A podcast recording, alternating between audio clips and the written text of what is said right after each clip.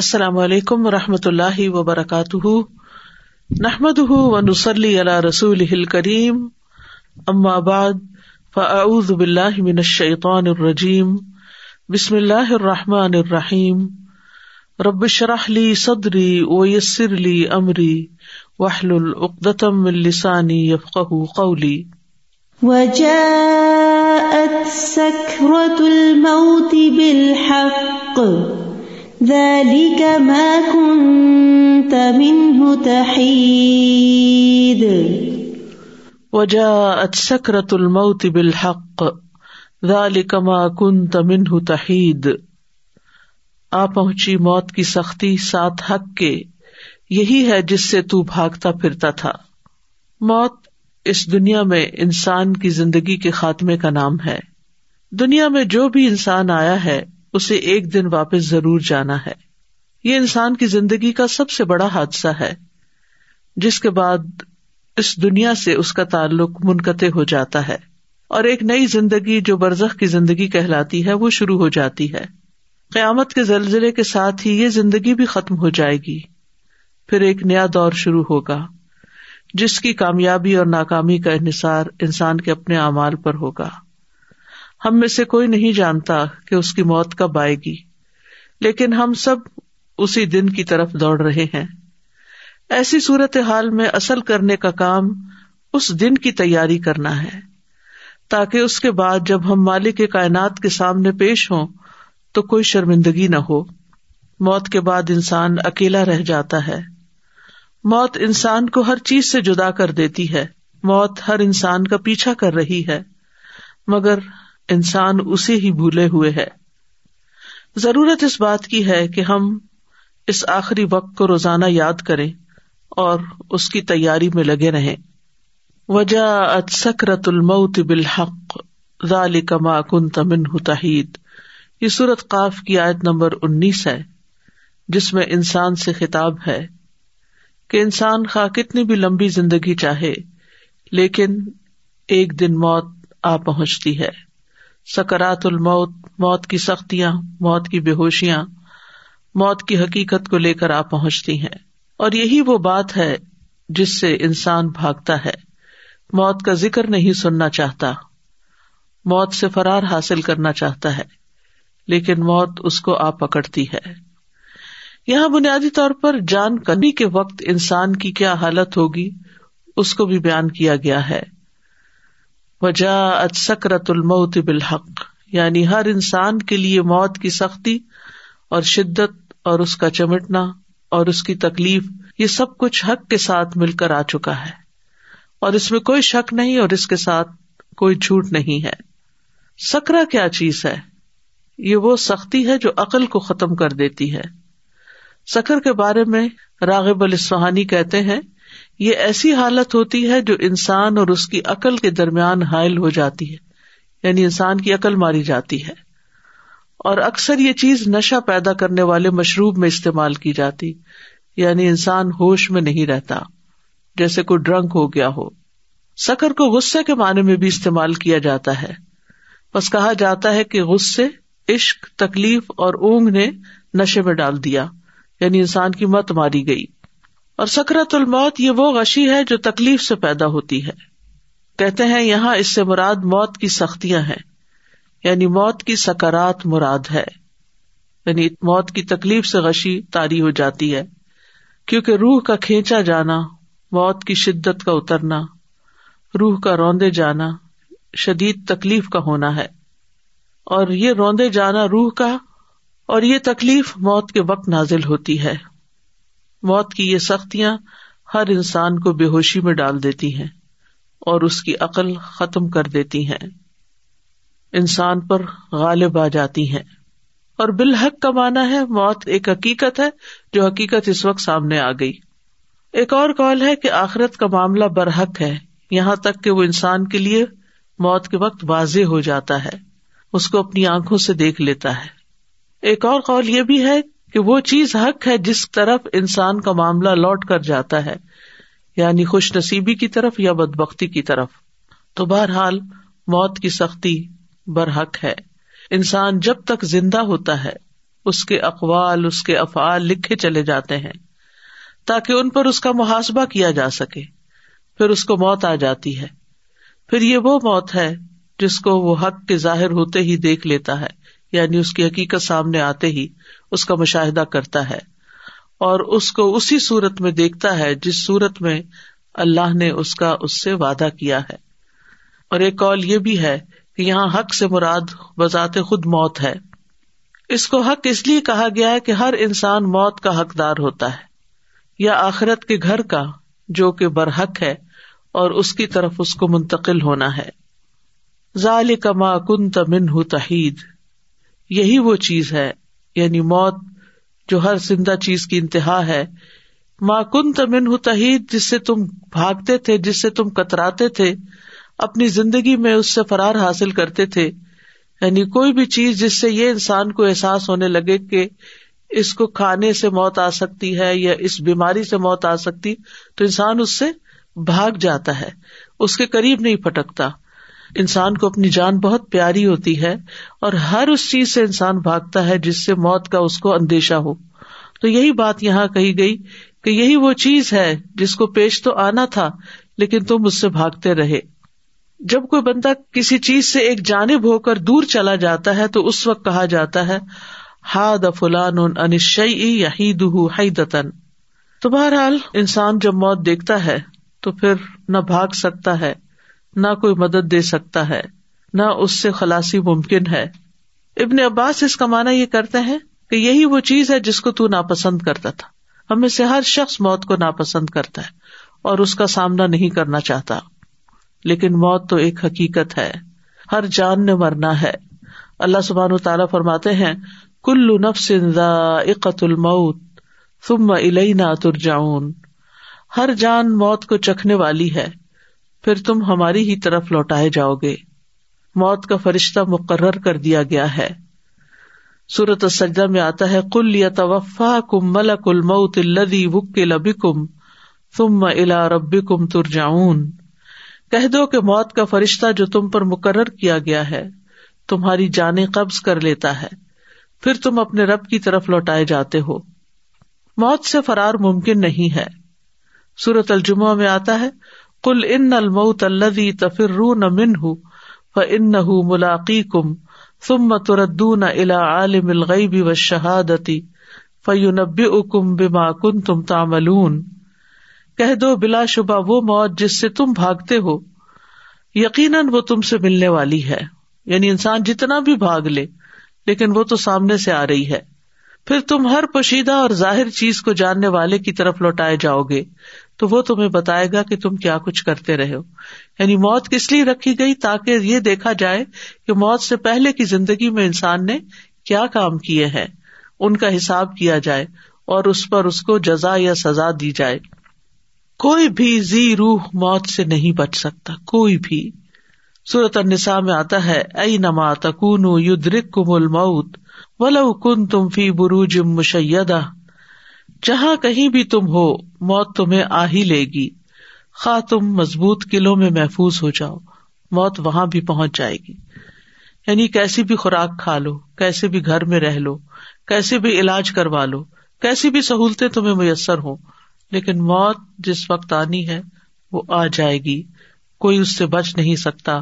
وَلَن يُؤَخِّرَ اللَّهُ نَفْسًا إِذَا جَاءَ أَجَلُهَا وَاللَّهُ خَبِيرٌ بِمَا تَعْمَلُونَ، اور اللہ کسی جان کو ہرگز مہلت نہیں دے گا جب اس کا وقت آ گیا، اور اللہ اس سے پوری طرح باخبر ہے جو تم کر رہے ہو، یعنی تمہارے روز مرہ کے اعمال بھی اللہ تعالیٰ کے سامنے ہیں۔ انس رضی اللہ عنہ سے روایت ہے، وہ کہتے ہیں کہ فاطمہ رضی اللہ تعالی عنہ نے کہا جب رسول اللہ صلی اللہ علیہ وسلم نے موت کی شدت محسوس کی، جو بھی محسوس کی، تو فاطمہ رضی اللہ عنہ کہنے لگی ہائے تکلیف، یعنی ہائے میرے باپ کو تکلیف ہو رہی ہے۔ رسول اللہ صلی اللہ علیہ وسلم نے فرمایا اے میری بیٹی، تمہارے باپ پر وہ وقت آ گیا ہے کہ اللہ اس سے کسی کو بھی چھوڑنے والا نہیں، قیامت کے دن کی ملاقات کے لیے، کیونکہ اللہ سے ملاقات اس کے بعد ہی ہو سکتی ہے۔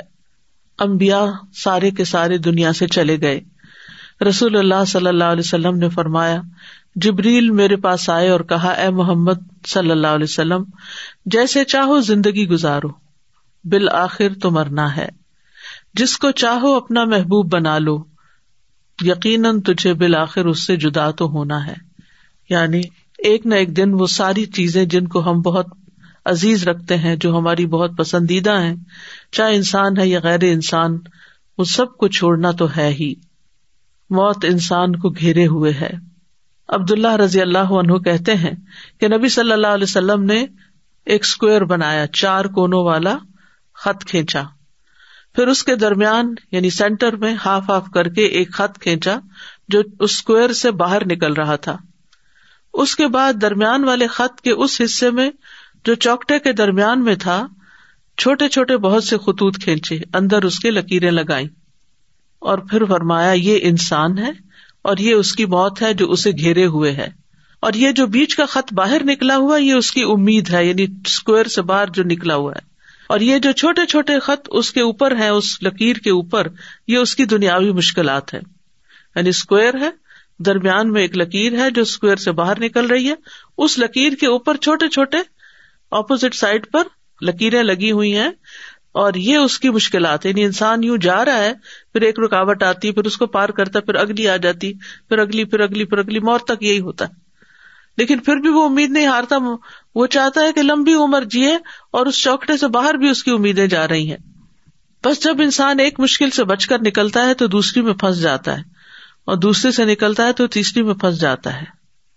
مطرف بن عبداللہ شخیر اپنے والد سے روایت کرتے ہیں کہ نبی صلی اللہ علیہ وسلم نے فرمایا، ابن آدم کی شکل و صورت یوں دکھائی گئی ہے کہ اس کے آس پاس 99 موتیں ہیں، 99 حادثات اور مصیبتیں اس کے آس پاس ہیں، اللہ اس کو بچائے رکھتا ہے، اور جب موت کا وقت آتا ہے تو وہ ختم ہو جاتے ہیں۔ اگر وہ موتیں اس سے خطا کر بھی جائیں تو وہ انتہائی درجے کے بڑھاپے کا شکار ہوتا ہے، حتیٰ کہ مر جاتا ہے۔ موت کا وقت اور جگہ بھی مقرر ہے۔ وما كان لنفس ان تموت الا باذن اللہ کتابا مؤجلا، اور کسی جان کے لیے ممکن نہیں کہ اللہ کے حکم کے بغیر مر جائے، لکھے ہوئے کے مطابق جس کا وقت مقرر ہے۔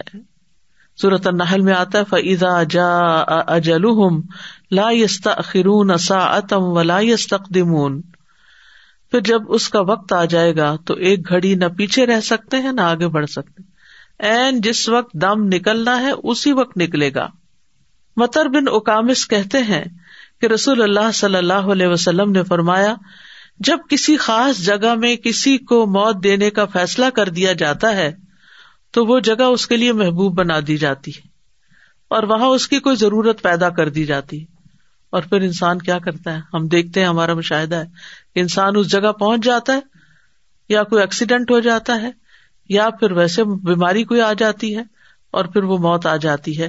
وہ تو ایک بہانہ ہوتا ہے، لیکن یہ کہ جو تکلیف آنی ہے انسان کو پتہ بھی نہیں چلتا، اور انسان سے وہی غلطی ہوتی ہے جس سے وہ عرصہ دراز سے بچ رہا ہوتا ہے۔ کتنی بیماریاں اچانک حملہ کرتی ہیں، پھر انسان کہتا ہے یہ فلاں چیز کھا لی، فلاں کام کر لیا، فلاں وجہ بن گئی، لیکن یہ سب بہانے ہیں، اصل تو یہ ہے کہ موت کا وقت اور جگہ مقرر ہے۔ موت سب سے خوفناک مصیبت ہے۔ شداد بن اوس کہتے ہیں کہ مومن کے لیے موت دنیا اور آخرت کی سب سے زیادہ خوفناک اور ہولناک مصیبت ہے، اور یہ ہانڈیوں کے جوش کھانے سے زیادہ شدید ہے۔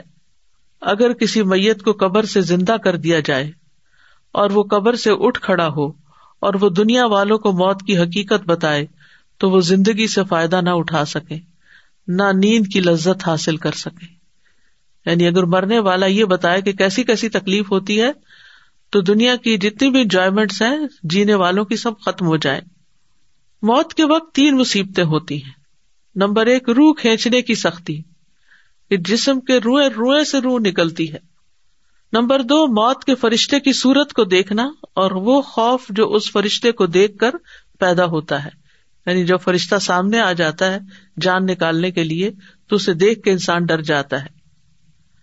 نمبر 3، ان 2 فرشتوں کو دیکھنا جو حفاظت پر مامور ہیں، وہ بھی اس وقت نظر آتے ہیں، تو انسان کے لیے چونکہ پہلا ایکسپیرئنس ہوتا ہے فرشتوں کو دیکھنے کا، آخرت میں تو دیکھیں گے ہی، لیکن موت پہلا انسیڈنٹ ہوتا ہے جس میں انسان فرشتوں کو اپنی نیکڈ آئیز کے ساتھ دیکھتا ہے تو یہ اس کے لیے بہت شاکنگ ہوتا ہے اور اس کو خوف دلاتا ہے. پھر موت کی کیفیات میں پنڈلی پنڈلی سے جڑ جاتی ہے. قرآن مجید میں آتا ہے کلا اذا بلغت التراقی وقیل مراق وظن انہ الفراق والتفت الساق بالساق الی ربک یومئذ المساق. ہرگز نہیں وہ وقت یاد کرو جب جان ہنسلیوں تک پہنچ جائے گی اور کہا جائے گا ہے کوئی جو دم کرے, یعنی جان حلق تک پہنچ جائے گی تو انسان کہے گا ہے کوئی دم کرے کیونکہ گلے میں اٹک رہا ہے کچھ, اور وہ یقین کر لے گا کہ یقیناً یہ جدائی ہے, یعنی دم گھٹ رہا ہے تو اب مرنے کا ہی وقت آ گیا ہے, اور پنڈلی پنڈلی کے ساتھ لپٹ جائے گی, اٹھانے کی ہمت ہی نہیں ہوگی, ادھر ادھر ہو ہی نہیں سکے گا انسان, اب ٹانگیں ہی جڑ جائیں گی. اس دن تیرے رب ہی کی طرف روانگی ہے. جان پاؤں سے نکلنا شروع ہوتی ہے, پھر آہستہ آہستہ پنڈلیوں میں آتی ہے, پھر گھٹنوں میں, پھر پیٹ میں, اس طرح ہاتھوں سے بازوؤں اور پاؤں اور بازوؤں دونوں کی طرف سے, ہاتھوں کی طرف سے, بالآخر اس کے گلے میں آ کے اٹک جاتی ہے اور پھر وہاں سے ایک دم نکل جاتی ہے. فلولا اذا بلغت الحلقوم وانتم حينئذ تنظرون ونحن اقرب الیہ منکم ولکن لا تبصرون فلولا ان کنتم غیر مدینین ترجعونها ان کنتم صادقین. پھر ایسا کیوں نہیں ہوتا کہ جب جان ہنسلی کو پہنچ جاتی ہے اور اس وقت تم دیکھ رہے ہوتے ہو, اور ہم اس وقت تم سے بھی زیادہ اس جان کے نزدیک ہوتے ہیں لیکن تم دیکھ نہیں سکتے.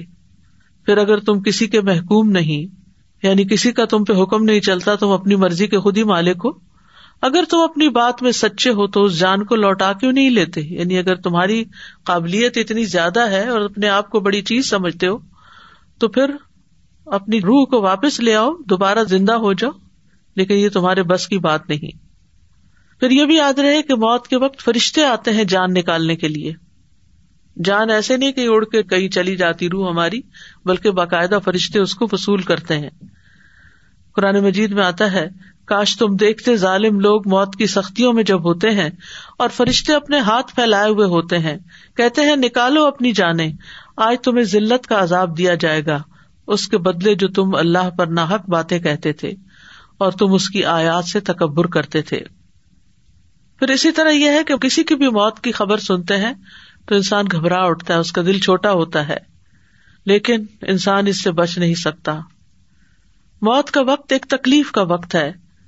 شداد بن اوس کہتے ہیں کہ موت دنیا اور آخرت میں مومنوں پر بہت ہولناک مصیبت ہے. موت آریوں کے چیرنے سے بھی زیادہ سخت ہے, کہ جیسے کسی کا جسم کاٹا جا رہا ہو, کینچیوں کے کاٹنے سے بھی زیادہ شدید ہے. ہانڈیوں میں کسی چیز کے جوش کھانے سے بھی زیادہ سخت ہے.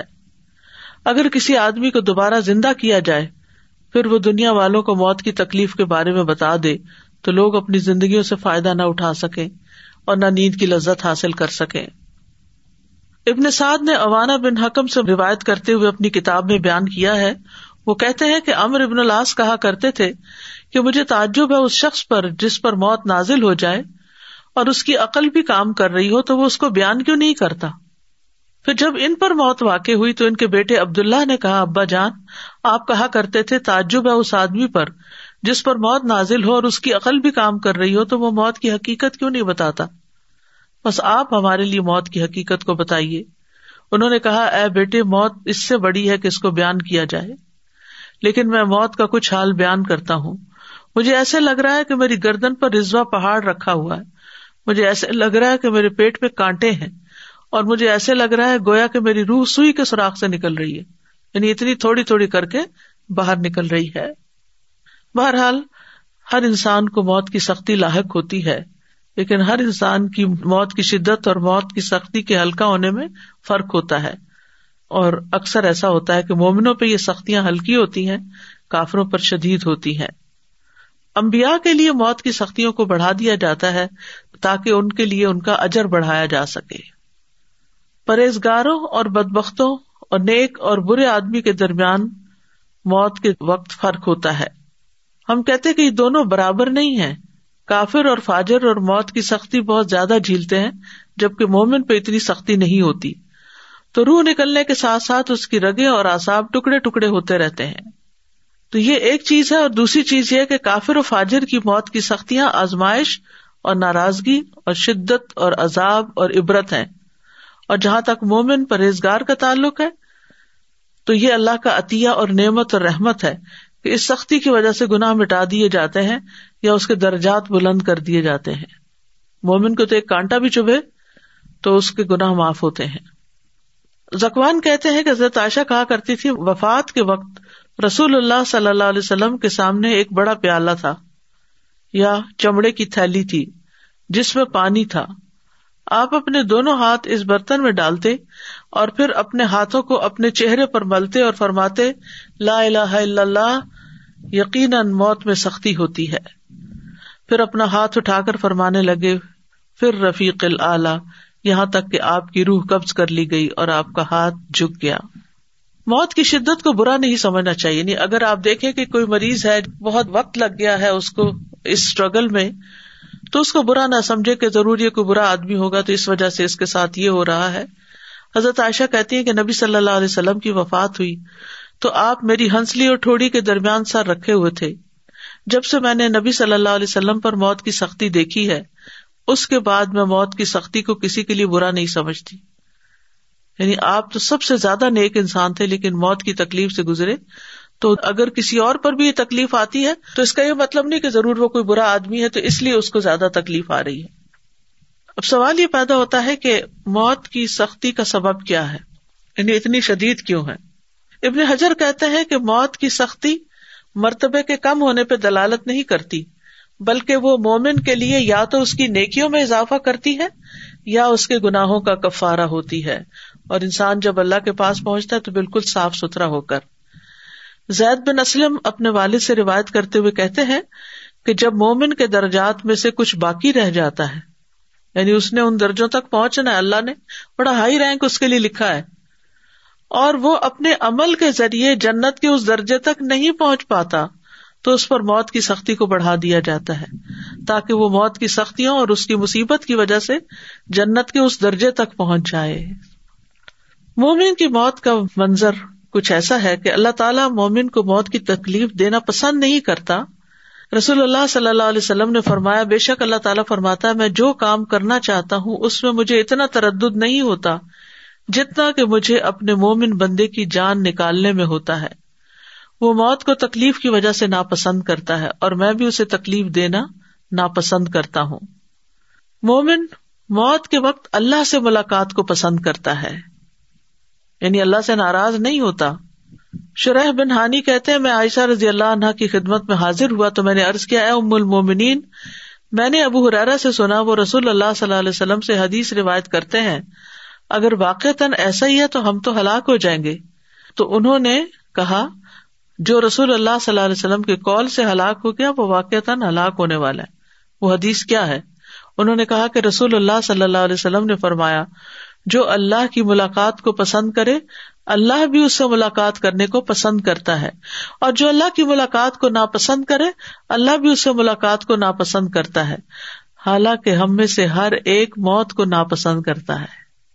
تو عائشہ رضی اللہ تعالی عنہ نے کہا کہ رسول اللہ صلی اللہ علیہ وسلم نے اسی طرح فرمایا تھا، لیکن اس کا مطلب وہ نہیں جس کی طرف تم چلے گئے ہو، بلکہ جب آنکھ پھٹ جاتی ہے، سینے میں گڑ گڑاہٹ پیدا ہو جاتی ہے، رونگٹے کھڑے ہو جاتے ہیں، انگلیاں اکڑ جاتی ہیں، بس اس موقع پر جو اللہ سے ملاقات کرنے کو پسند کرے اللہ بھی اس سے ملاقات کرنے کو پسند کرتا ہے، اور جو اللہ سے ملاقات کرنے کو ناپسند کرے اللہ بھی اس سے ملاقات کرنے کو ناپسند کرتا ہے.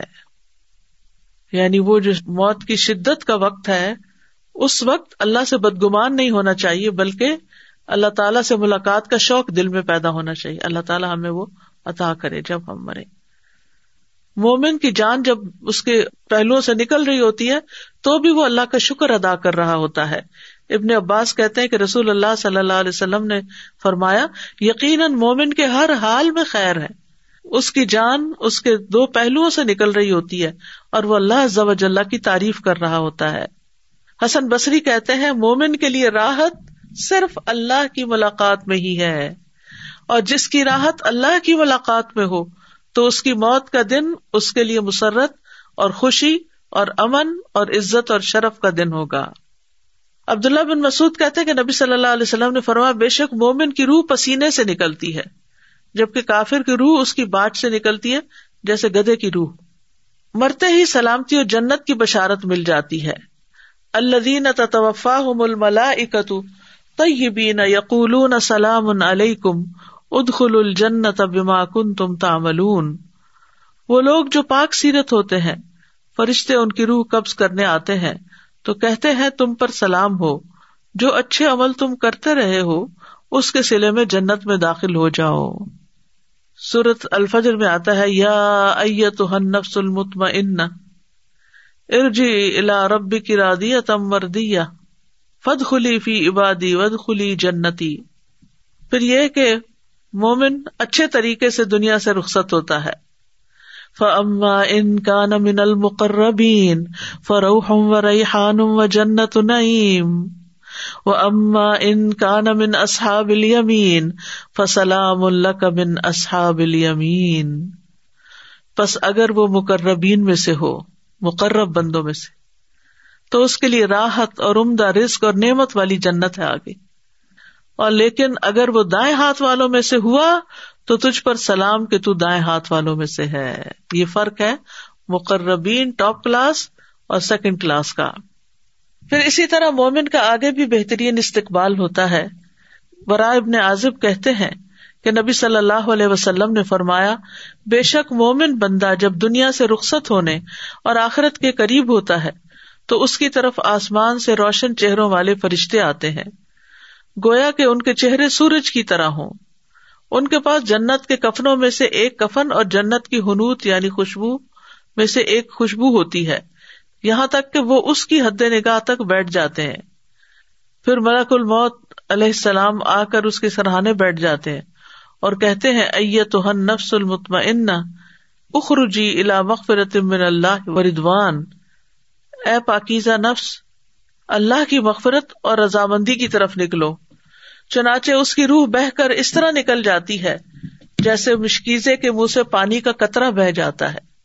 پھر ملک الموت اسے پکڑ لیتے ہیں، اور جب وہ اسے پکڑ لیتے ہیں تو دوسرے فرشتے پلک جھپکنے کی مقدار بھی اس کی روح کو ملک الموت کے ہاتھ میں نہیں رہنے دیتے، بلکہ ان سے لے کر اسے کفن میں لپیٹ کر اپنی لائی ہوئی حنوت مل دیتے ہیں، خوشبو ملتے ہیں، اور اس کے جسم سے ایسی خوشبو نکلتی ہے جیسے بہت ہی زیادہ مہکنے والی کستوری کی خوشبو جو روئے زمین پر پائی گئی ہو۔ پھر فرشتے اس روح کو لے کر اوپر چڑھ جاتے ہیں۔ اس کے بارے میں ایک نرس نے مجھے بتایا تھا جو ایسے ہی وارڈ میں ہوتی تھی، 30-35 سال کا شاید اس کا ایکسپیرئنس تھا ایسے لوگوں کے ساتھ، یعنی جو بالکل مرنے کے قریب ہوتے ہیں۔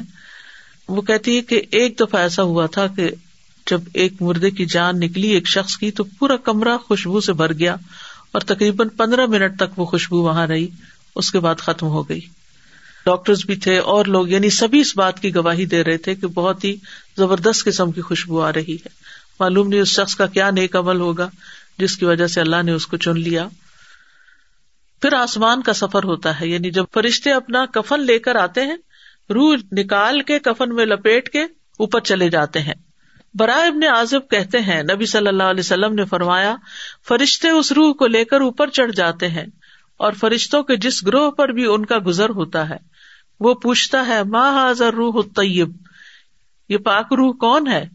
وہ جواب میں کہتے ہیں، فلاں بن فلاں، اس کا بہترین نام بتاتے ہیں جس سے دنیا میں لوگ اسے پکارتے تھے، حتیٰ کہ وہ اسے لے کر آسمان دنیا تک پہنچ جاتے ہیں۔ وہ اس کے لیے دروازہ کھلواتے ہیں تو ان کے لیے دروازہ کھول دیا جاتا ہے، تو ہر آسمان کے مقرب فرشتے اس کے ساتھ ساتھ چلتے ہیں آسمان کی طرف جو اس کے بعد آتا ہے، اور اس طرح اسے 7ویں آسمان تک پہنچا دیا جاتا ہے۔ آسمان والے نیک روح کو مسلسل مرحبا کہتے ہیں، ویلکم ویلکم۔ ابو ہریرہ سے مروی ہے کہ نبی صلی اللہ علیہ وسلم نے فرمایا، فرشتے مومن کی روح کو آسمان کی طرف چڑھا لے جاتے ہیں، پھر اس کے لیے آسمان کا دروازہ کھلتا ہے۔ پوچھا جاتا ہے یہ کون ہے؟ کہا جاتا ہے فلاں شخص ہے۔ وہ کہتے ہیں، پاک نفس کو جو پاک بدن میں تھی داخل ہو جاؤ اے قابل تعریف، اور خوش ہو جاؤ اللہ کی رحمت اور خوشبو سے، اور اس رب سے جو تجھ پر ناراض نہیں، بلا شبہ برابر اسے یہی کہا جاتا ہے، یہاں تک کہ روح آسمان تک پہنچ جاتی ہے جہاں اللہ عز و جل ہے۔ کیا مقام ہے، کیا درجہ ہے۔ پھر جسم جو ہوتا ہے وہ قبر میں دفنا دیا جاتا ہے، روح کو آسمان سے پھر حساب کتاب کے لیے دوبارہ قبر تک لایا جاتا ہے، ایک دفعہ وہاں پہنچ کے پھر وہ زمین پر آتی ہے۔ برائے ابن عازب کہتے ہیں نبی صلی اللہ علیہ وسلم نے فرمایا جب روح کو ساتویں آسمان تک لے جایا جاتا ہے تو اللہ عز و جل فرماتا ہے میرے بندے کا نام اعمال علیین میں لکھ دو اور اسے واپس زمین کی طرف لے جاؤ، کیونکہ میں نے اپنے بندوں کو زمین کی مٹی سے پیدا کیا، اسی میں لوٹاؤں گا اور اسی سے دوبارہ نکالوں گا۔ چنانچہ اس کی روح جسم میں واپس لوٹا دی جاتی ہے۔ ہاں، شہید کی روح جو ہے وہ جنت کے باغوں میں کھاتی پیتی رہتی ہے۔ مومن میت کا جلد قبر کی طرف جانے کی خواہش کرنا۔ ابو سعید خدری کہتے ہیں کہ نبی صلی اللہ علیہ وسلم فرمایا کرتے تھے کہ جب جنازہ رکھا جاتا ہے پھر لوگ اسے کاندھوں پر اٹھاتے ہیں، اس وقت اگر مرنے والا نیک ہوتا ہے تو کہتا ہے قدمونی قدمونی، مجھے جلدی لے چلو، مجھے جلدی لے چلو، یعنی مجھے میرے انجام تک پہنچاؤ۔ دفنائے جانے کے بعد بھی باہر والوں کے قدموں کی چاپ سنتی ہے میت۔ انس رضی اللہ عنہ سے روایت ہے کہ نبی صلی اللہ علیہ وسلم نے فرمایا آدمی جب قبر میں رکھا جاتا ہے اور دفن کر کے اس کے ساتھی پیٹ موڑ کر رخصت ہوتے ہیں تو وہ ان کے جوتوں کی آواز بھی سنتا ہے، کیونکہ بائی دیٹ ٹائم روح واپس آ چکی ہوتی ہے۔ قبر کی زندگی، قبر آخرت کی منزلوں میں سے سب سے پہلی منزل ہے۔ حضرت عثمان سے روایت ہے کہ رسول اللہ صلی اللہ علیہ وسلم نے فرمایا قبر آخرت کی پہلی منزل ہے، اگر وہاں نجات مل گئی تو اس کے بعد سارے مراحل آسان ہو جائیں گے، اور اگر وہاں نجات نہ ملی تو اس کے بعد سارے مراحل دشوار ہو جائیں گے۔ اور رسول اللہ صلی اللہ علیہ وسلم نے فرمایا اللہ کی قسم میں نے جتنے منظر دیکھے ہیں قبر کا منظر ان میں سب سے زیادہ ہولناک ہے۔ پھر قبر کے اندر سوال کیے جاتے ہیں، مرنے والا کہتا ہے مجھے چھوڑ دو میں نماز پڑھ لوں، وہ کہتے ہیں کہ یقیناً تم ایسا کرو گے، پہلے ہمیں اس کے بارے میں خبر دو جس کے بارے میں ہم تم سے سوال کر رہے ہیں، ٹھہر جاؤ تم جاؤ گے لیکن پہلے ہمارے سوالوں کا جواب دو۔ قبر کے سوال مومن کے لیے تو آسان ہے لیکن غیر مومن کے لیے وہ سوال بہت مشکل ہے۔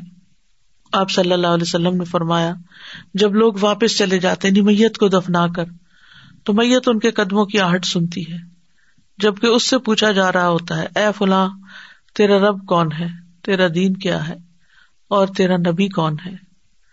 فرمایا اس کے پاس دو فرشتے آتے ہیں، اسے بٹھا دیتے ہیں اور کہتے ہیں من ربک، تمہارا رب کون ہے؟ وہ کہتا ربی اللہ۔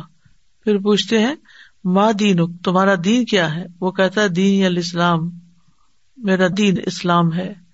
وہ پوچھتے ہیں ما ھذا الرجل الذی بعث فیکم، یہ کون آدمی ہے جو تمہیں مبعوث کیا گیا تھا؟ وہ کہتا ہے ہوا رسول اللہ صلی اللہ علیہ وسلم، وہ اللہ کے رسول ہیں۔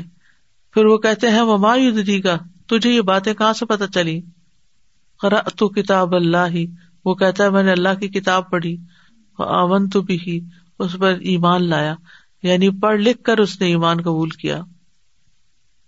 کتنا ضروری ہے پڑھنا لکھنا، کتنا ضروری ہے سوچ سمجھ کے زندگی بسر کرنا۔ یہی سوال جواب اللہ کے اس فرمان کے مصداق ہیں یثبت اللہ الذین آمنوا، اللہ ایمان والوں کو ثابت قدمی عطا کرے گا۔ فرمایا پھر آسمان سے منادی کرنے والا آواز لگاتا ہے قد صدق عبدی فافرشوہ من الجنہ وافتحوا لہ بابا الی الجنہ والبسوہ من الجنہ، تحقیق میرے بندے نے سچ کہا، اسے جنت کا بستر بچھا دو، اس کو جنت کا لباس پہنا دو، اس کے لیے جنت کی طرف سے دروازہ کھول دو۔ قبر میں نیک اعمال مومن کی حفاظت کرتے ہیں۔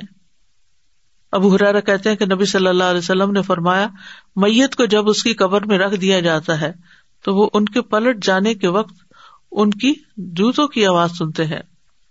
اگر وہ مومن ہوتا ہے تو نماز اس کے سرہانے ہوتی ہے، روزہ اس کے دائیں جانب ہوتا ہے، زکوٰۃ اس کی بائیں جانب ہوتی ہے، دیگر نیک کام، صدقہ، صلہ رحمی، نیکی اور لوگوں سے احسان اس کے پاؤں کی طرف آ جاتے ہیں۔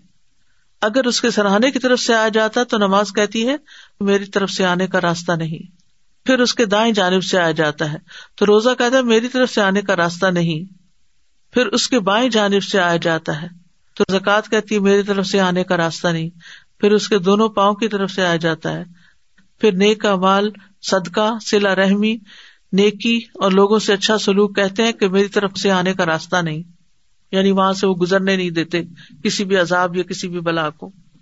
طبرانی کی روایت میں ہے آدمی کے پاس اس کی قبر میں آیا جاتا ہے، پھر جب اس کے سرہانے کی جانب آیا جاتا ہے تو اس کو قرآن کی تلاوت دھکیل دیتی ہے، جب اس کے دونوں ہاتھوں کی طرف آیا جاتا ہے تو اس کو صدقہ دھکیل دیتا ہے کیونکہ ہاتھ سے انسان صدقہ کرتا رہا تھا، اور جب اس کے پاؤں کی جانب آیا جاتا ہے تو اس کا مسجدوں کی طرف نکلنا جانا اس عذاب کو دھکیل دیتا ہے. نیک اعمال قبر کی تنہائی دور کر دیتے ہیں. براء ابن عازب کی روایت ہے نبی صلی اللہ علیہ وسلم نے فرمایا قبر میں مومن کے پاس ایک خوبصورت لباس اور انتہائی عمدہ خوشبو والا ایک آدمی آتا ہے اور اسے کہتا ہے ابشر، خوشخبری پاؤ جو تمہیں خوش کرے گی، یہ وہی دن ہے جس کا تم سے وعدہ کیا جاتا تھا. وہ اس سے پوچھتا ہے تم کون ہو، تمہارا چہرہ ہی خیر کا پتہ بتا رہا ہے. وہ جواب دیتا ہے انا عملک الصالح، میں تمہارا نیک عمل ہوں. اس پر وہ کہتا ہے میرے رب قیامت ابھی قائم کر دے تاکہ میں اپنے گھر والوں اور مال میں واپس لوٹ جاؤں. تو نیک اعمال جو اخلاص کے ساتھ کیے ہوئے ہوں کتنے ضروری ہیں، وہی ساتھ جانے ہیں. باقی تو آل، اولاد اور مال جو ہے وہ واپس پیچھے ہی رہ جاتا ہے، لیکن ہمارا زیادہ وقت مال اور اولاد اور ان چیزوں میں لگتا ہے، جبکہ نیک اعمال کے لیے ہم اس طرح وقت نہیں نکالتے جس طرح نکالنا چاہیے. مومن کے لیے قبر روشن اور وسیع ہو جاتی ہے، چودھویں کے چاند کی طرح کی روشنی کر دی جاتی ہے، 70 ہاتھ قبر کشادہ کر دی جاتی ہے، اس پر سبزے سے بھر دی جاتی ہے اس دن تک کے لیے جب وہ اٹھائے جائیں گے. صبح و شام جنت میں اس کا ٹھکانہ دکھایا جاتا ہے، جنت کا دروازہ کھولا جاتا ہے جس سے اس کی خوشی اور سرور میں اضافہ ہو جاتا ہے. جنت کا کھانا بھی ملتا ہے. جو نیک لوگ ہوتے ہیں، یعنی جتنے زیادہ اللہ کے فرما بردار اور نیک اعمال والے، ان کی اتنا ہی اعزاز اور تکریم. وہ گھر والوں کو خبر دینے کی تمنا کرتا ہے کہ میرے پیچھے والوں کو بتا دیا جائے. مومن کو سکون کی نیند سے سلا دیا جاتا ہے، لیکن غیر مومن کی موت کا منظر بہت ہی ہولناک ہے. مرتے وقت اس کی سزائیں کیا ہوتی ہیں؟ اگر وہ جھٹلانے والے گمراہوں میں سے ہو تو کھولتا ہوا پانی اس کی مہمانی ہوگی اور وہ دوزخ میں دھکیل دیا جائے گا. یہ سورۃ الواقعہ میں آتا ہے. فرشتے جو آتے ہیں ان لوگوں کے پاس جو اپنی جانوں پر ظلم کرتے ہیں تو وہ ہتھیار ڈال دیتے ہیں، کہتے ہیں ہم تو برے کام نہیں کر رہے تھے. فرشتے کہتے ہیں کیوں نہیں، جو کچھ تم کر رہے تھے اللہ یقیناً اسے خوب جانتا ہے. اب جہنم کے دروازوں میں داخل ہو جاؤ، تم ہمیشہ یہاں رہو گے. غرض تکبر کرنے والوں کا انجام بہت برا ہے. یہ سورۃ النحل کی آیتوں کا ترجمہ تھا. الانفال میں آتا ہے کاش آپ اس وقت دیکھتے جب فرشتے ان مقتول کافروں کی روحیں قبض کر رہے تھے، تو ان کے چہرے اور ان کی پشتوں پر ضربیں لگا رہے تھے، مار رہے تھے، ان کو کہہ رہے تھے اب جلانے والے عذاب کا مزہ چکھو. کافر کی روح لینے کے لیے سیاہ چہروں والے فرشتے اترتے ہیں جن کے پاس ٹاٹ ہوتے ہیں، اور پھر وہ جب جان نکالنے لگتے ہیں تو روح دوڑنے لگتی ہے اندر. ملک الموت اسے اس طرح کھینچتے ہیں جیسے گیلی ان سے سیخ کھینچی جاتی ہے، پھر اس کو پکڑ لیتے ہیں اور ایک لمحے کے لیے بھی اس کو نہیں چھوڑتے اور اس ٹاٹ میں لپیٹ کے لے جاتے ہیں. کافر اللہ کی ملاقات کو پسند نہیں کرتا، مسلسل عذاب ہی کی خبر اس کو ملتی رہتی ہے. خبیث روح سے انتہائی بدبو اٹھتی ہے. آسمان کے دروازے اس کے لیے نہیں کھولے جاتے، آسمان سے سجین میں گرا دیا جاتا ہے. فرشتوں کے جس گروہ کے پاس سے گزر ہوتا ہے وہی گروہ کہتا ہے ما حاضر روح الخبیث، یہ خبیث روح کس کی ہے؟ تو فرشتے اس کو جو اٹھائے ہوئے ہوتے ہیں اس کا بدترین نام بتاتے ہیں جو دنیا میں اس کا کوئی لیتا ہوگا. پھر اگر مرنے والا نیک نہیں ہوتا تو قبر میں جانے کی تمنا نہیں کرتا، وہ کہتا ہائے میری بربادی، تم مجھے کہاں لے جا رہے ہو. قبر میں سوال جواب کے وقت خوف کی حالت میں اٹھتا ہے اور پھر ہاں ہاں لا ادری کہہ کے جواب دیتا ہے. اس کے جواب کی تکذیب کرنے سے جہنم سے لباس اور بستر آتا ہے. اس کے جواب پر آسمان سے ایک منادی آواز لگاتا ہے کہ اس نے جھوٹ بولا، اس کے لیے آگ کا بستر بچھا دو، اس کو آگ کا لباس پہنا دو.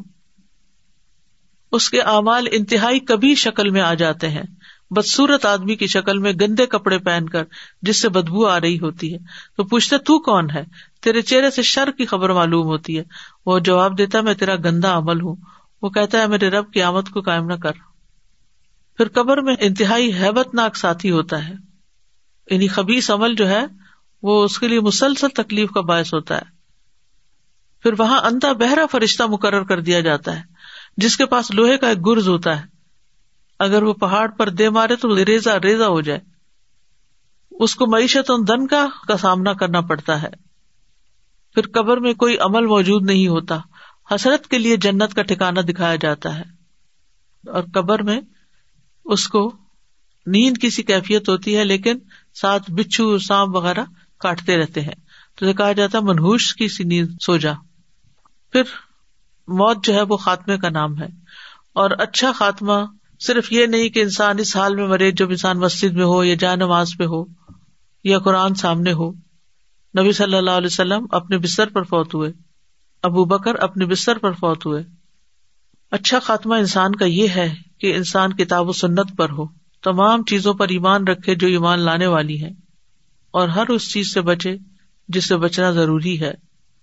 ہم انسان ہیں، کمزور ہیں، ہم سے غلطیاں ہو جاتی ہیں، لیکن بار بار پلٹ آنا چاہیے تاکہ ہمیں موت سے پہلے اطاعت کی توفیق مل جائے. حسن خاتمہ اصل میں کیا ہے؟ وہ یہ ہے کہ بندے کو موت سے پہلے اس کی توفیق دے دی جائے کہ وہ ہر اس عمل سے دور ہو جائے جو رب سبحانہ و تعالیٰ کو ناراض کرتا ہے، اور گناہوں اور نافرمانیوں سے توبہ کی توفیق مل جائے. توحید پر خاتمہ ہو، لا الہ الا اللہ پر، موت سے پہلے ہدایت مل جائے. حسن خاتمہ کے اسباب کیا ہیں؟ اگر کوئی چاہتا ہے کہ اس کا خاتمہ اچھا ہو تو زندگی میں اللہ کی اطاعت پر قائم رہے اور تقویٰ اپنے اندر پیدا کرتا رہے، اسلام کی حالت پر ثابت قدم رہے، استقامت اختیار کرے، گناہوں سے توبہ میں جلدی کرتا رہے. گڑ گڑا کر حسن خاتمہ کی دعائیں ہم سب کو کرنی چاہیے، اور خصوصاً ہم اس آخری عشرے میں اپنی دعا میں یہ بات ضرور یاد رکھیں. ظاہر اور باطن میں اپنی اصلاح کی کوشش کرتے رہنا چاہیے، قرآن سے تعلق مضبوط کر لینا چاہیے، اللہ سے حسن ظن رکھنا چاہیے، کثرت سے اللہ کا ذکر کرنا چاہیے. برا خاتمہ کیا ہے؟ برا خاتمہ دو درجوں پر ہے. پہلا مرتبہ یہ کہ انسان شک کا شکار ہو جائے. دوسرا مرتبہ جو اس سے کم درجے کا ہے کہ موت کے وقت انسان کے دل پر دنیا کے کسی کام کی محبت یا حرام خواہشات میں سے کوئی خواہش غالب آ جائے، اور وہ خواہش اس کے دل میں متشکل ہو کے دکھائی دے. برے خاتمے کی وجوہات کیا ہوتی ہیں؟ عقیدہ کا بگاڑ، شرک پہ خاتمہ ہونا، استقامت نہ ہونا، اللہ اور اس کے رسول کی مخالفت کرنا، نبی صلی اللہ علیہ وسلم کا مذاق اڑانا، دین سے پھر جانا، اللہ کی ناراضگی کے کام کرنا، نافرمانیوں میں لگے رہنا، راتوں کو اللہ کی نافرمانی میں گزارتے ہوئے موت آ جانا، اللہ کے حرام کردہ امور کا ارتکاب کرنا، دنیا میں ہی مگن ہو جانا، خودکشی کر لینا، جھوٹے الزام لگانا، لوگوں کو گمراہ کرنا. ہمیں دعا بھی کرنی چاہیے کہ اللہ تعالیٰ ہمارا انجام اچھا کرے. فاطر السماوات والارض انت ولی فی الدنیا والآخرہ توفنی مسلما والحقنی بالصالحین. کسی کی موت ہو جائے تو اس کے لیے دعا کرنا. بری موت سے پناہ مانگنا چاہیے، بری بیماریوں سے بھی پناہ مانگنی چاہیے. اللہ کی راہ میں شہادت کی دعا، اللہم ارزقنی شہادتاً فی سبیلک واجعل موتی فی بلد رسولک صلی اللہ علیہ وسلم. نیک لوگوں کے ساتھ ملنے کی دعا کرنی چاہیے، رفیق اعلیٰ سے ملنے کی دعا کرنی چاہیے، عذاب قبر سے پناہ مانگنا چاہیے. تو کرنے کے کام یہ ہے کہ موت سے پہلے پہلے نیکیوں سے فائدہ اٹھا لیں. موت کی علامات ظاہر ہونے پر ایمان لانا فائدہ نہ دے گا. موت سے پہلے توبہ کر لینی چاہیے، زندگی کے آخری لمحات کے لیے بھرپور کمائی کرنی چاہیے، موت سے غافل نہیں ہونا چاہیے، موت کا ذکر کرتے رہنا چاہیے، اس میں غور و فکر کرنا چاہیے. ایسا کوئی کام نہیں کرنا چاہیے جو موت کے وقت حسرت کا باعث ہو. موت کو کثرت سے یاد کرنا چاہیے، اپنے مرنے کو قریب بھی سمجھنا چاہیے. موت، قیامت اور آخرت کا کثرت سے اپنے بچوں سے، گھر والوں سے تذکرہ کرتے رہنا چاہیے. موت کو یاد کرنے کے فائدے کیا ہوتے ہیں؟ یہ کہ انسان توبہ جلدی کرتا ہے, اس کے دل میں قناعت ہوتی ہے, اس کی عبادت میں سرگرمی ہوتی ہے, دنیا کی لذتوں سے دور ہوتا ہے, زندگی کا رخ بدل جاتا ہے, دوسروں کی مصیبتیں بھی ہلکی لگتی ہیں. پھر موت کو ناپسند نہیں کرنا چاہیے, جس عمل کی وجہ سے موت ناپسند ہو اس کو چھوڑ دیں, جنت کی فکر کریں کیونکہ وہاں موت نہیں ہوگی. اور پھر مرنے والوں کو کلمے کی تلقین کریں, لا الہ الا اللہ. وآخر دعوانا ان الحمد للہ رب العالمین. سبحانک اللہم و بحمدک, اشہد ان لا الہ الا انت, استغفرک و اتوب الیک. السلام علیکم و رحمۃ اللہ وبرکاتہ.